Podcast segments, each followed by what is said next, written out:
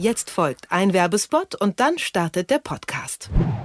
Der Podcast Neustart wird Ihnen präsentiert von der IKK Klassik. Ob Berufseinsteiger, Studenten, Arbeitnehmer oder Selbstständige, alle, die etwas für ihre Gesundheit tun möchten, unterstützt die Krankenkasse IKK Classic mit bis zu 180 Euro pro Jahr.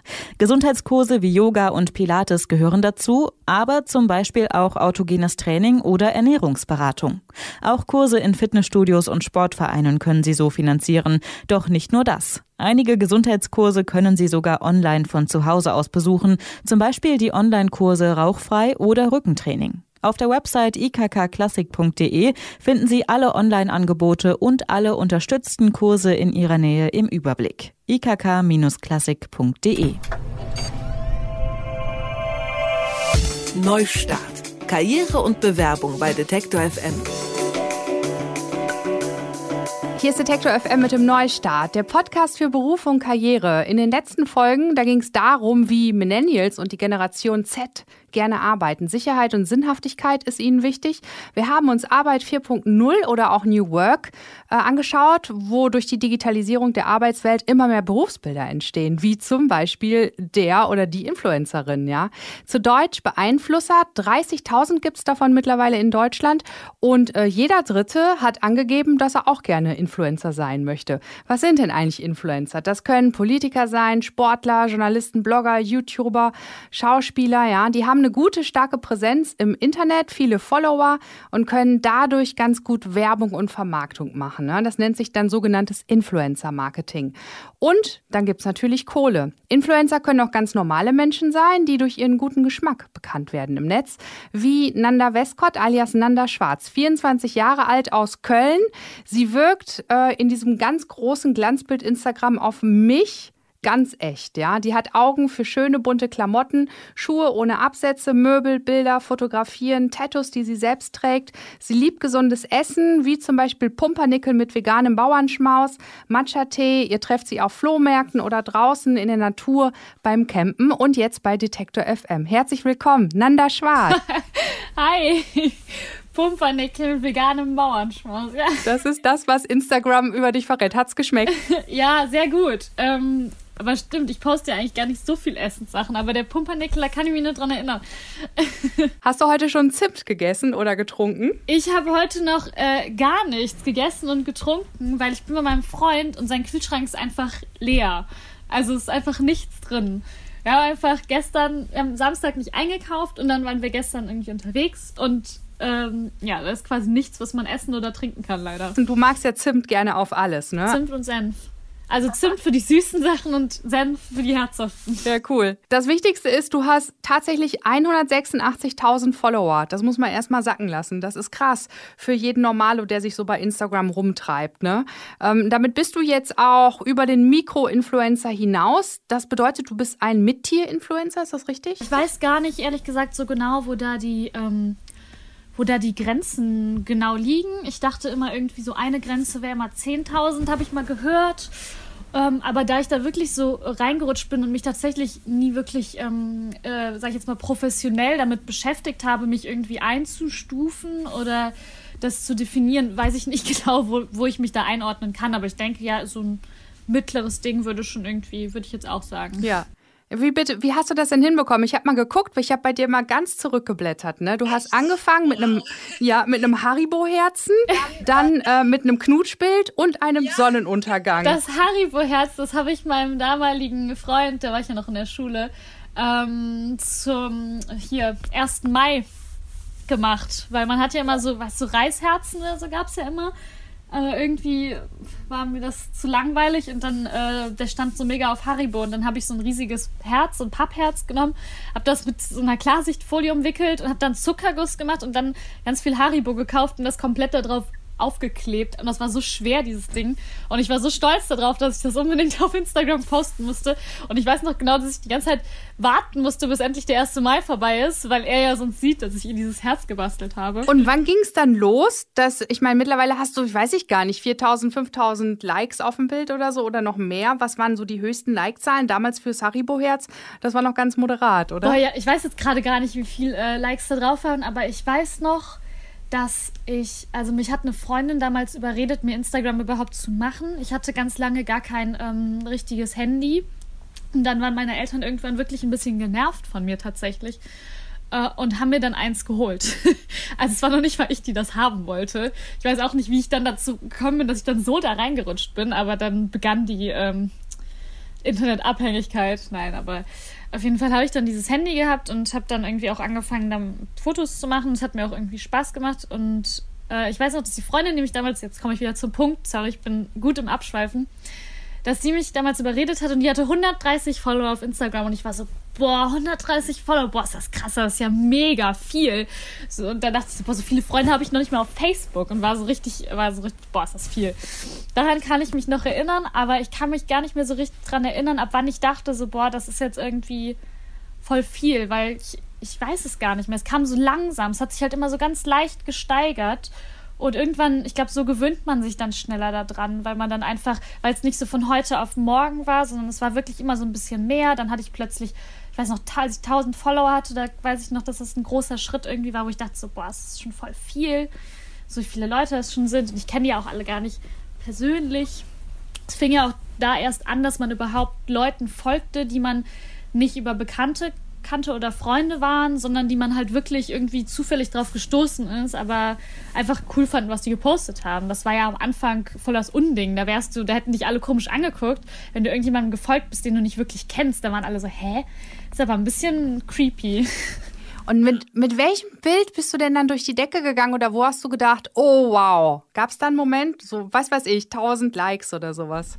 Boah, das kann ich, nee, das kann ich gar nicht sagen. Ich weiß noch, ich habe, als ich wow gesagt habe, war es gibt nur so ein paar Erinnerungen, dass ich, als ich meine erste relativ große Kooperation hatte, das war nach meinem Abi, 2015 habe ich das gemacht und mit Levi's, äh, was für mich damals unglaublich viel äh, Geld und auch zum ersten Mal so eine war, wo es halt wirklich dann mehrere Postings waren, die gebucht wurden und dies war 2015. Daran kann ich mich gut erinnern. Ähm, weil ich halt immer dachte, so wow, so eine, so eine große Marke und äh, so jetzt kooperiere ich mit so einer großen Marke. Vorher hatte ich manchmal mit kleineren Marken zusammengearbeitet, aber meistens auch nicht auf Geldbasis, sondern einfach so, zum Beispiel, sie schicken mir ein Produkt und ich mache damit Fotos oder ich habe auch manchmal einfach nur für die Fotos gemacht und das war's. Also es war so ganz unterschiedlich. Mhm. Ähm, ist das dann, ähm, dass die mit Levi's eine Anzeige oder Kampagne, da gibt es ja auch nochmal Unterschiede. Ne? Kampagne, genau, mit Kampagne meine ich meistens immer ähm, eine Vereinbarung, also ein Vertrag über mehrere Postings ähm, über einen bestimmten Zeitraum, ähm, bei denen dann halt auch produzi produziert, also vorproduziert wird von meiner Seite aus und ich das dann zur Freigabe geschickte und dann werden halt Daten vereinbart oder Zeiträume, in denen das dann gepostet werden soll. Und im Vorhinein wird genau dann die Anzahl, was ich dafür bekomme, festgelegt und manchmal halt auch ähm, die Bildwünsche der Marke, ähm, je nachdem, sage ich jetzt mal ganz banal, irgendwie soll ein Ganzkörperbild sein, weil alles zu sehen sein soll oder so, ne? Nanda, wie sind die denn auf dich aufmerksam geworden, jetzt Levi's zum Beispiel? Sind die dann, haben die, hat irgendwann bei dir das Telefon geklingelt oder, oder haben die dich über Instagram angeschrieben? Wie läuft das? Nee, das lief über Mail, ganz normal Mail-Kontakt. Und den habe ich in meinem Impressum halt auch drin. Ähm, also Mail ist auf jeden Fall so immer noch das Wichtigste. Es wird auch mal telefoniert ähm, Gerade so zur näheren Abklärung oder wenn ich halt irgendwie auch ähm, so ein paar mehr Fragen habe und das einfach dann schneller, schneller gehen soll oder man sich mal ein bisschen kennenlernen soll, es wirklich um ein größeres, längeres Projekt geht, da geht es auch dann meistens darum, dass halt wirklich vorher erstmal geguckt wird, passt man zusammen, kommt man gut miteinander aus und ähm, weil sonst macht das ja irgendwie nicht so richtig Sinn. Ähm, aber ja, hauptsächlich Mailkontakt und das lief damals auch über eine Agentur also nicht direkt über Levi's, es läuft oft über Agenturen. Ich würde sagen, es ist so eine 50-50 Verteilung. Manche haben, manche Firmen haben interne Leute, die zuständig sind für ihren ähm, Bereich im, ja, soziale Medien oder halt auch Newsletter und so ist meistens so ein bisschen zusammengefasst. Ähm, und in anderen Fällen sind es dann halt Agenturen, die für die für die Marken arbeiten und dann halt entweder über einen längeren Zeitraum diese Marke vertreten oder halt auch ähm, einfach größere Kampagnen für eine Marke realisieren. Das kann aber auch äh, wieder wechseln. Also kann auch wieder eine andere Agentur dafür zuständig sein. Und du hast gesagt, Levi's hat dir schon ganz gut Geld gegeben. Konntest du dir davon ein Auto kaufen? Oder oh nein. nee, also doch, vielleicht, also kommt auf das Auto an natürlich, ne? Ähm, ich habe ehrlich gesagt gar keine Ahnung, was Autopreise so richtig angeht, weil ich keinen Führerschein habe. Noch nicht. Ich bin gerade erst dabei, den zu machen. Aber ich glaube, ähm, ein kleines, relativ schrottiges Auto hätte ich dafür schon bekommen, ja. Mhm. Also auf jeden Fall, dass das schon. Ähm, aber es war auch echt über einen langen Zeitraum und auch sehr viel Content. Also es war so sehr, so die, die Relation war natürlich noch ganz anders in dem, ja. in, der, in dem größten Bereich. Aber ich weiß noch, dass es für mich auf jeden Fall voll das Riesending ähm, war. Und danach kam dann irgendwann mein, mein ASOS-Job. Da habe ich ja ein Jahr lang gearbeitet. Und danach ähm, habe ich dann halt angefangen, größere, freiere Sachen zu machen, weil ASUS war auch recht zeitaufwendig. Das heißt, zu der Zeit konnte ich gar nicht so viel, so viel anderes nebenbei machen noch an Aufgaben, weil ich ja auch noch Uni, Schule, alles Mögliche hatte. Also ja, Uni zu dem Zeitpunkt. Was genau musstest du bei ASOS machen? Unter anderem halt musste ich Instagram-Fotos natürlich aufnehmen. Ich glaube, es lag bei ungefähr, ich weiß gar nicht, darf ich das überhaupt sagen? Aber ich glaube, weil der Arbeitsvertrag ist ja vorbei, von daher ist ja jetzt auch nichts Schlimmes. Also es lag, glaube ich, bei ungefähr zwölf Postings im Monat tatsächlich. Mm, was schon echt viel ist. Also ich hatte seitdem keine einzige Kampagne, in denen es zwölf Postings gab. Deswegen sind zwölf Postings so, man gibt, sag jetzt mal eine große Kampagne, die über einen längeren Zeitraum geht. Da gehe ich immer so von vier bis sieben Postings aus. Und zwölf Postings im Monat ist dagegen schon recht viel. Ähm, zusätzlich hatten wir meistens noch, ähm, wir mussten Artikel schreiben zu bestimmten Themen. Die waren uns dann, also die Themen waren uns ungefähr vorgegeben. Für, die haben quasi so eine Seite extra für studentische, studentische, ja, sage ich jetzt mal, kleine Texte. Sowas wie so ein Online-Modemagazin, bloß von ASOS intern selbst. Und dann hatten wir bestimmte Themenvorgaben, sollten dazu dann Artikel schreiben und dann dementsprechend natürlich auch, ähm, sage ich jetzt mal, die Links raussuchen aus dem aus dem Shop. Ähm, was dann, und ich glaube, wir hatten so, je nachdem, so zwei bis drei Artikel im Monat. Und dann habe ich teilweise noch Videos gedreht für ASOS, für die bin ich dann nach Berlin. Die waren dann damals in Kooperation mit ähm, so einer Jugendsendung, Flip hieß die. Ähm, ich weiß jetzt gar nicht, wie, wie oft das war. Ich weiß nur, dass es immer ein bisschen stressig war, weil ich irgendwie um 5 Uhr morgens den ersten Flieger nehmen musste und dann halt abends wieder zurück nach Köln bin. Ähm, aber das war auf jeden Fall eine coole Erfahrung. Das hat mich auf jeden Fall voll weitergebracht. Das klingt nach einem Traumjob. Erstmal, du liebst ja auch schöne Dinge wirklich. Das ist ja jetzt nichts Künstliches bei dir. Das heißt, du kannst deine Ästhetik, deinen Blick ins Internet packen. Menschen werden darauf aufmerksam und sagen, oh, miteinander, da könnte man mal schöne kleine Kampagne machen oder Anzeigen schalten oder so. Ähm, Du studierst aber noch nebenbei. Du sagst jetzt nicht, du machst das hauptberuflich, weil du könntest ja jetzt eigentlich die nächsten 15 Jahre locker so weitermachen, oder? Boah, das weiß ich ja nicht. Keine Ahnung, ob das geht. Ich, ähm, das ist ja das, das was einen, glaube ich, auch an diesen Dingen so, äh, dass das einen abhält davon, es irgendwie so als Beruf oder Job oder so Vollzeitjob zu bezeichnen, obwohl es das wahrscheinlich zeittechnisch bei einigen sicherlich ist. Ich versuche das immer äh, in Grenzen zu halten, weil ich halt eben auch noch nebenbei studieren möchte. Das heißt, ich muss ja auch darauf achten, dass ich quasi nicht zu viel Zeit ähm, in meinen, mit meinen Jobs verbringe, weil ich es auch einfach erstens nicht darf und ähm, es auch keinen Sinn macht. Ähm, aber ich glaube, zeittechnisch gesehen ist es schon auf jeden Fall für viele Leute ein, ein Vollzeitjob. Nur ist, glaube ich, ist schwierig, das als ähm, Beruf zu bezeichnen, weil das immer noch, sage ich jetzt mal, die Bezeichnung immer noch sehr daran gekoppelt ist, glaube ich, gerade in Deutschland, was man halt wirklich auf dem Blatt gelernt hat, entweder als Ausbildung oder halt im Studium. Mhm. Und zusätzlich halt, ähm, dass man gar nicht weiß, wo führt das überhaupt hin? Oder ist es oder ist dieses, sag ich jetzt mal, das Phänomen so sehr an die Benutzeroberfläche App oder Instagram oder soziales Medium geknüpft, dass wenn dieses Medium wieder mh, hm, verschwindet oder sich verlagert auf ähm, irgendwas anderes, was ja sicherlich passieren wird, jetzt vielleicht nicht von heute auf morgen, aber über eine Spanne von Jahren, dass man nicht weiß, ob dieses Berufsfeld damit quasi so unsicher ist, dass es wieder in sich zusammenfällt, sobald diese, diese Plattformen halt irgendwie in sich zusammenfallen. Und deswegen finde ich das schwierig. Deswegen habe ich auch, würde ich mich selbst nie darauf verlassen.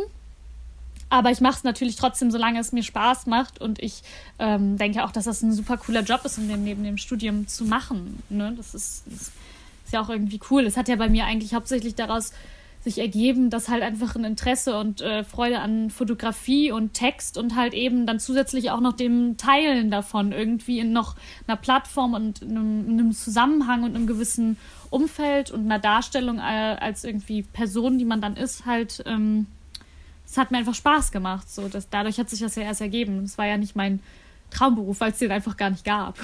Klar. Und das hat sich tatsächlich einfach auch so, wie du es am Anfang sagst, verbreitet, ne? Wie so ein Schneeball, der so ganz langsam immer weiter rollt, oder? Weil viele sagen ja, Mann, wie werde ich denn auf Instagram irgendwie bekannter? Irgendwie, dann gibt es ja diesen Algorithmus und lalala und irgendwie kommt man über seine tausend Leutchen nicht hinaus. Ich, ich kenne auch viele, ich kenne zum Beispiel auch viele tolle Fotografen, ja, die einfach über ja, 2000 Follower nicht hinauskommen und nicht wissen, wie sie es anstellen sollen. Aber bei dir scheint irgendwie so ein Zauberding irgendwie zugange gewesen zu sein, dass es immer weitergeht und immer mehr dazukommen. Oh nee, das ist gar nicht so, muss ich sagen. Also es ist gar nicht so. Äh, ich glaube, also in den letzten Jahren ist es auch, ich hatte mal eine Zeit, in der ich bin ich viel äh, kontinuierlicher gewachsen. Und ich habe auch schon mal, ich glaube, ich habe auch schon mal so 6.000, 7.000 Follower komplett verloren. Also die weggegangen sind komplett. Ich weiß nicht, ähm, ich kann gar nicht sagen, woran das liegt. Ob da generell Leute einfach, ich denke auch, dass sich einfach Interessen wandeln und die ähm, ich habe auch das Gefühl, dass sich der Umgang mit Social Media auch wandelt. Also, dass Leute versuchen, weniger Leuten zu folgen, weil sie zwar das Medium gerne nutzen an sich, aber gemerkt haben, dass dieser Überkonsum einfach ungesund ist und das Verhältnis dadurch zum Internet und zu sozialen Medien einfach so schlecht wird und so negativ belastet ist und dass man das halt durch seinen eigenen Umgang damit wandeln kann und dass wir, denke ich, deswegen Leute auch einfach entfolgen. Ich habe auch schon vielen Accounts entfolgt, weil ich mir denke, ich muss meinen Umgang damit ändern, damit ich weiterhin damit nicht, ähm, sage ich jetzt mal, unglücklich werde.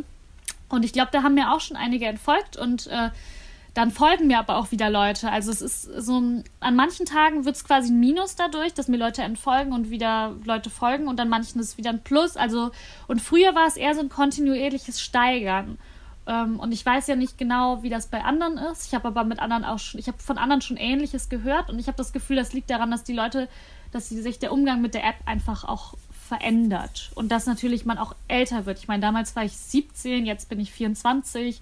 Äh, meine Bildsprache und meine Inhalte haben sich auch verschoben und mit mir verändert. Und ähm, wenn ich dem aber nicht, sage ich jetzt mal, treu bleiben würde, dann würde mir das ja selbst auch keinen Spaß machen. Und dann muss ich auch damit klarkommen, dass vielleicht anderen das dann halt eben nicht mehr gefällt. Ne? Ist dahinter denn, du, du bist ja voll der Profi, was das angeht, ne? So eine Strategie auf jeden Fall, dass du alles im Blick hast, wie viele Leute dazukommen, wie viele gehen und so. Boah, nee, ich versuche da gar nicht so drauf zu achten, ehrlich gesagt. Ich gucke mir das natürlich manchmal an, weil manche Firmen wollen auch, dass ich ihnen vor den, vor den Kooperationen Screenshots schicke von meinen Insights. Ähm, also es wollen tatsächlich sogar die meisten mittlerweile haben. Um, und dann gucke ich mir das an, aber ich versuche da eigentlich nicht drauf zu gucken, weil ich glaube, dass es nicht gesund ist. Auch wenn man das versucht so rational zu sagen, so ja, ähm, das ist nicht so wichtig sondern es ist wichtiger, dass du wirklich auch hinter dem stehst, was du machst und dass es dir Spaß macht. Und das finde ich auch so, also das meine ich auch ehrlich so. Aber ich glaube, wenn man sich trotzdem zu viel mit den Zahlen beschäftigt, dann beeinflusst einen das. Und dann guckt man trotzdem drauf und denkt sich so, hm, das kommt eigentlich besonders gut an. Ich weiß zum Beispiel, dass generell eigentlich Postings mit Menschen und mit, sage ich jetzt mal, dem eigenen Gesicht oder die sich um Mode oder ähm, Selfies drehen, also generell viel mehr besser ankommen. Aber es ist einfach nicht mehr so, dass ich sowas jeden Tag posten möchte, weil ich einfach so viel mehr Interesse auch an anderen Dingen habe. Und ich glaube, wenn ich mir die Zahlen zu oft angucken würde, dann wüsste ich zu sehr, was kommt eigentlich an und was bringt mich weiter. Und ich möchte mich davon ehrlich gesagt gar nicht so krass leiten lassen. Hast du schon mal Angebote abgelehnt? Ja, klar. Ja, auf jeden Fall. Viele, tatsächlich. Also es sind sehr viele, die man ablehnt, weil man auch einfach ähm, einen anderen Blick darauf bekommt. Man wird älter, man lernt Dinge, man automatisch dadurch, dass man in dieser Branche ist, muss man sich sollte man sich auf jeden Fall mit bestimmten Dingen auch beschäftigen und demnach auch ähm, Angebote auch mal ablehnen. Ne? Also es ist klar, dass man auch irgendwie davon abhängig ist, geldmäßig, aber ähm, es, es gibt da schon irgendwie einen gesunden Menschenverstand, den man manchmal einschalten kann. Und ich glaube, dass je älter man wird, dass man den auch, ähm, sag ich jetzt mal, irgendwie moralisch da ein bisschen besseres Gefühl, Gespür für bekommt. Und ähm, da habe ich definitiv auch viel gelernt. Also die Jobs, die ich mit äh, 17, 18, 19, 20, 21 gemacht habe, davon würde ich wahrscheinlich viele vielleicht heute nicht mehr machen. Aber es ist natürlich auch ein Lernprozess und ähm, ich will mich dafür jetzt auch nicht selbst irgendwie fertig machen oder verurteilen, sondern ich will lieber darauf zurückblicken und sagen so, hm, ja, den würde ich heute nicht mehr machen an, an deiner Stelle. Aber ja, so ist das halt. Ne? Ich meine, dadurch, dass man auch keine Ausbildung dafür bekommt, muss man natürlich sich auch erstmal positionieren lernen. Und finanzierst du dir ähm, dadurch, dass du Influencerin bist, auch dein Studium komplett damit? Also ich finanziere mein komplettes Studium, meine Miete, mein Einkommen damit und da bin ich auch sehr froh drüber und äh, meine Eltern sind da auch froh drüber, weil ich ja jetzt auch schon was länger studiere und ja auch noch wechseln möchte jetzt und ähm, ja, also natürlich bekommen weiter, ich bekomme natürlich trotzdem Kindergeld, ne, das ist halt, aber ähm, ja, das war es dann eigentlich auch. Und ja. was möchtest du wechseln? Ähm, ich mache momentan einen medienbasierten Studiengang, ähm, muss aber sagen, also auch an der Uni zu Köln. Ähm, und ich habe mich damals halt nach dem Abi direkt eingeschrieben, weil ich, ich war aber auch, wie natürlich jeder, irgendwie super orientierungslos und ich dachte so, okay, was mache ich denn? Und ähm, war sowieso total orientierungslos, weil es gar nicht feststand, ob ich mein Abi mache. Also ein Jahr zu, zwei Jahre zuvor war ich noch total auf der Kippe. Gehe ich vielleicht aufs Berufskolleg und mache mein Fachabi. Und dann war ich aber doch so, scheiß drauf, ich setze mich jetzt nochmal hin, ich wiederhole eine Stufe und ich mache mein Abi. Und ähm, das war dann so dementsprechend irgendwie so überraschend gut tatsächlich. Ich war vorher echt nicht gut in der Schule, aber das war überraschend gut. Und demnach hatte ich dann plötzlich die Auswahl. Und ich stand da vor dieser Auswahl und ich wusste überhaupt nicht, was ich machen wollte. Und ich dachte, okay, ich will auf jeden Fall irgendwas machen, was ich in der Schule bisher nicht gemacht habe, weil ich irgendwas anderes machen möchte. Und dann habe ich mich einfach mal eingeschrieben und bin dann bei irgendeinem Studiengang gelandet und habe dann gedacht, okay, ich fange jetzt einfach mal an. Und so lief das dann auch und ich habe das dann ähm, so quasi diese die Regelsachen auch belegt und dann hatte ich irgendwie ein Semester, in dem habe ich wirklich fast gar nichts bekommen tatsächlich. Also es ist immer ein bisschen das kennen wahrscheinlich viele Studenten, man bewirbt sich halt, aber man kommt halt einfach in den Kurs nicht rein, weil es irgendwie 120 Belegwünsche auf 20 Plätze gibt oder so. Und dann hatte ich halt ein total lasches Semester. Und dann ähm, gab es irgendwie so ein paar private Umstände und dann habe ich halt ein Semester quasi Pause gemacht und ich habe das Gefühl, seitdem bin ich halt irgendwie gar nicht mehr reingekommen. Ich habe es zwar noch versucht so, aber jetzt bleibt halt auch viel ähm, in meinem Studiengang übrig, was sehr pädagogisch ist. Und ich habe gemerkt, dass das überhaupt nicht meins ist. Also ich bin so die künstlerischen und äh, medienpsychologischen Sachen fand ich super interessant, aber dieses medienpädagogische ist irgendwie, also es passt einfach nicht zu mir. Und ich ähm, sehe auch für mich, ich sehe mich überhaupt nicht im Master in diesem Studiengang, deswegen weiß ich gar nicht, was ich mit dem Bachelor dann soll, weil dieser Bachelor tatsächlich mir nicht die Grundlage bietet, um einen anderen, äh, spezifischeren Master in eine andere Richtung einzuschlagen. Und deswegen habe ich mich jetzt entschieden zu wechseln und zwar ähm, zu Kunstgeschichte und deutsche Literatur und ähm, zwar aus reinem Interesse, weil ich ähm, es gerne, weil es mich interessiert und nicht, weil ich denke, dass meine Berufschancen in diesem Feld sehr groß sind. Nana, ich habe nach dem vierten Semester auch auf Kunstgeschichte äh, umgeschiftet und ich bin jetzt bei den Medien. Also du siehst. Hat es dir denn gefallen? Ach du, ich habe ja, also ja, das war nett, Bilder anzugucken, aber ich hätte gerne auch selber Kunst gemacht. Aber du kannst dich ja schön bei Instagram austoben mit deiner eigenen Kunst, die du sozusagen machst.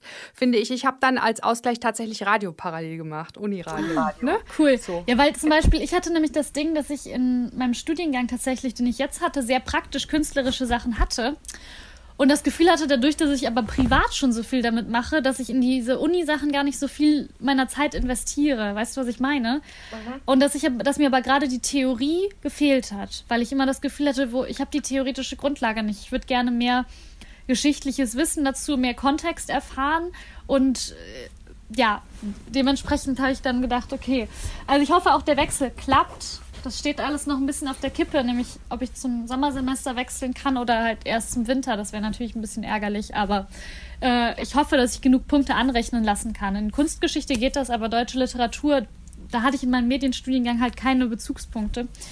Deswegen versuche ich das gerade in dem Semester nachzuholen und hoffe, dass das funktioniert. Aber wünscht mir Glück. Ich wünsche dir auf jeden Fall Glück. Und im Rücken hast du ja auf jeden Fall dein Einkommen, wo andere dann schon eher so am struggeln sind und so. Ne? Ist dir Neid mal entgegengeschlagen im Netz? Irgendwelche blöden Nachrichten oder so? Blöde Nachrichten sicherlich, aber ähm, tatsächlich nicht so, so mega viele.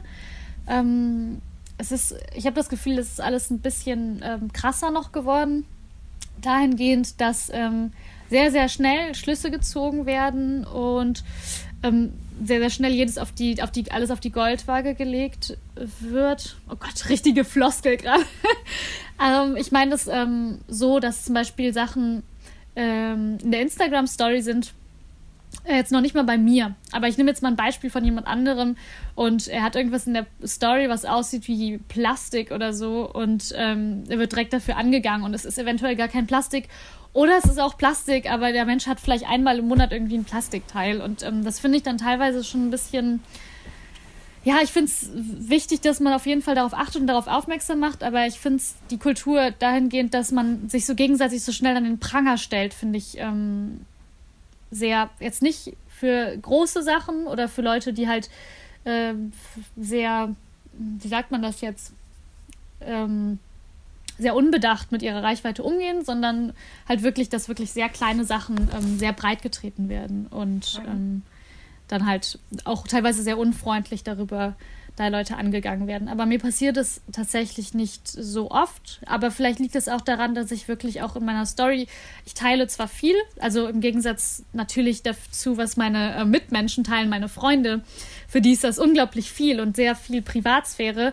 Ähm, aber ich muss für mich sagen, dass das, dass das tatsächlich noch recht wenig ist, glaube ich, wenn man es mit anderen vergleicht, die wirklich sehr viel zeigen und sich damit natürlich auch noch als größere Angriffsfläche noch darbieten. Ne? Also ich glaube, da, da kann man sich schon noch tatsächlich ein bisschen schlechter positionieren als ich. Aber das heißt schlechter, nicht schlechter in dem Sinne, aber so, dass man halt vielleicht mehr Angriffsfläche bietet. Und ähm, ich glaube, ich bin da noch so ein bisschen, vielleicht noch zu, in so einem zu intimen, kleineren Raum. Was glaubst du, wo geht deine Reise hin, wenn du jetzt anfängst, Kunstgeschichte zu studieren? Das wird sicherlich passieren. Und dann nebenbei noch Instagram und deine Liebe für die Ästhetik, für all das.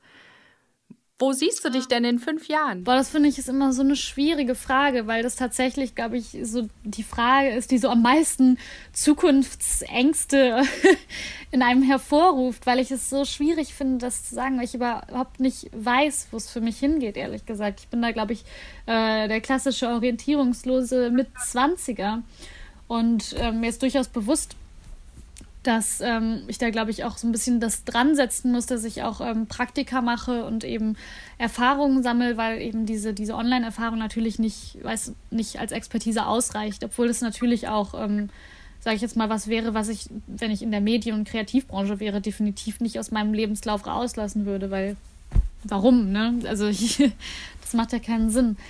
Ähm, ich sehe mich gerne ähm, natürlich äh, tatsächlich immer noch selbstständig, wenn man das so allgemein sagen darf, weil mir das einfach, glaube ich, Spaß macht und ich das gerne meine Arbeit zeitlich selbst einteile, beziehungsweise das Gefühl habe, ich kann sie mir selbst einteilen, obwohl es ja eigentlich nicht so ist, ne? aber schon irgendwie noch in einem bestimmten Rahmen.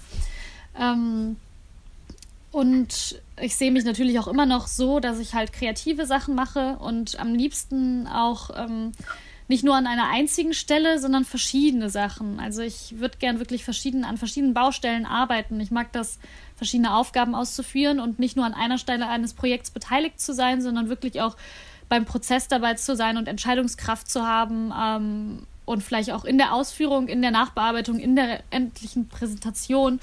Und ähm, ja, im Bereich tatsächlich auch Kunst und vielleicht auch Interieur, weil mir das sehr viel Spaß macht und ich mich damit gemerkt habe, dass ich mich sehr umfassend damit beschäftigen kann, ohne dass es mich ähm, langweilt. Und da aber in Bezug vielleicht nicht auf modernes Design, sondern wirklich eine Spezialisierung irgendwie in halt Richtung zwischen 50er, 70er, 80er Jahre ja, ich weiß noch nicht, wie das alles zusammenpasst, aber ich hoffe, dass es sich irgendwann zusammen puzzelt zusammen und äh, dann Sinn ergibt. Aber genau weiß ich es natürlich nicht. Viel Erfolg bei all dem. Das Nanda Schwarz, wir haben noch gar nicht geklärt, woher Schwarz? Äh, das ist mein Geburtsname. Und ich dachte damals irgendwie mit zwölf, dass es unglaublich schlau wäre, sich äh, mit meinem Geburtsnamen bei Facebook anzumelden, damit meine Eltern mich nicht finden. Was aber gar keinen Sinn macht, weil es kaum Nandas gibt. und somit haben sie mich natürlich gefunden. Dann habe ich diesen Namen einfach beibehalten und mich damit überall auf den Online-Plattformen angemeldet. Ja. Fantastisch. Nanda Westcott alias Nanda Schwarz haben nicht nur ihre Eltern im Netz gefunden, sondern auch 186.000 weitere Menschen, die auf Instagram folgen. Damit ist sie eine super erfolgreiche Influencerin mit einer amtlichen Reichweite. Neustart. Karriere und Bewerbung bei Detektor FM.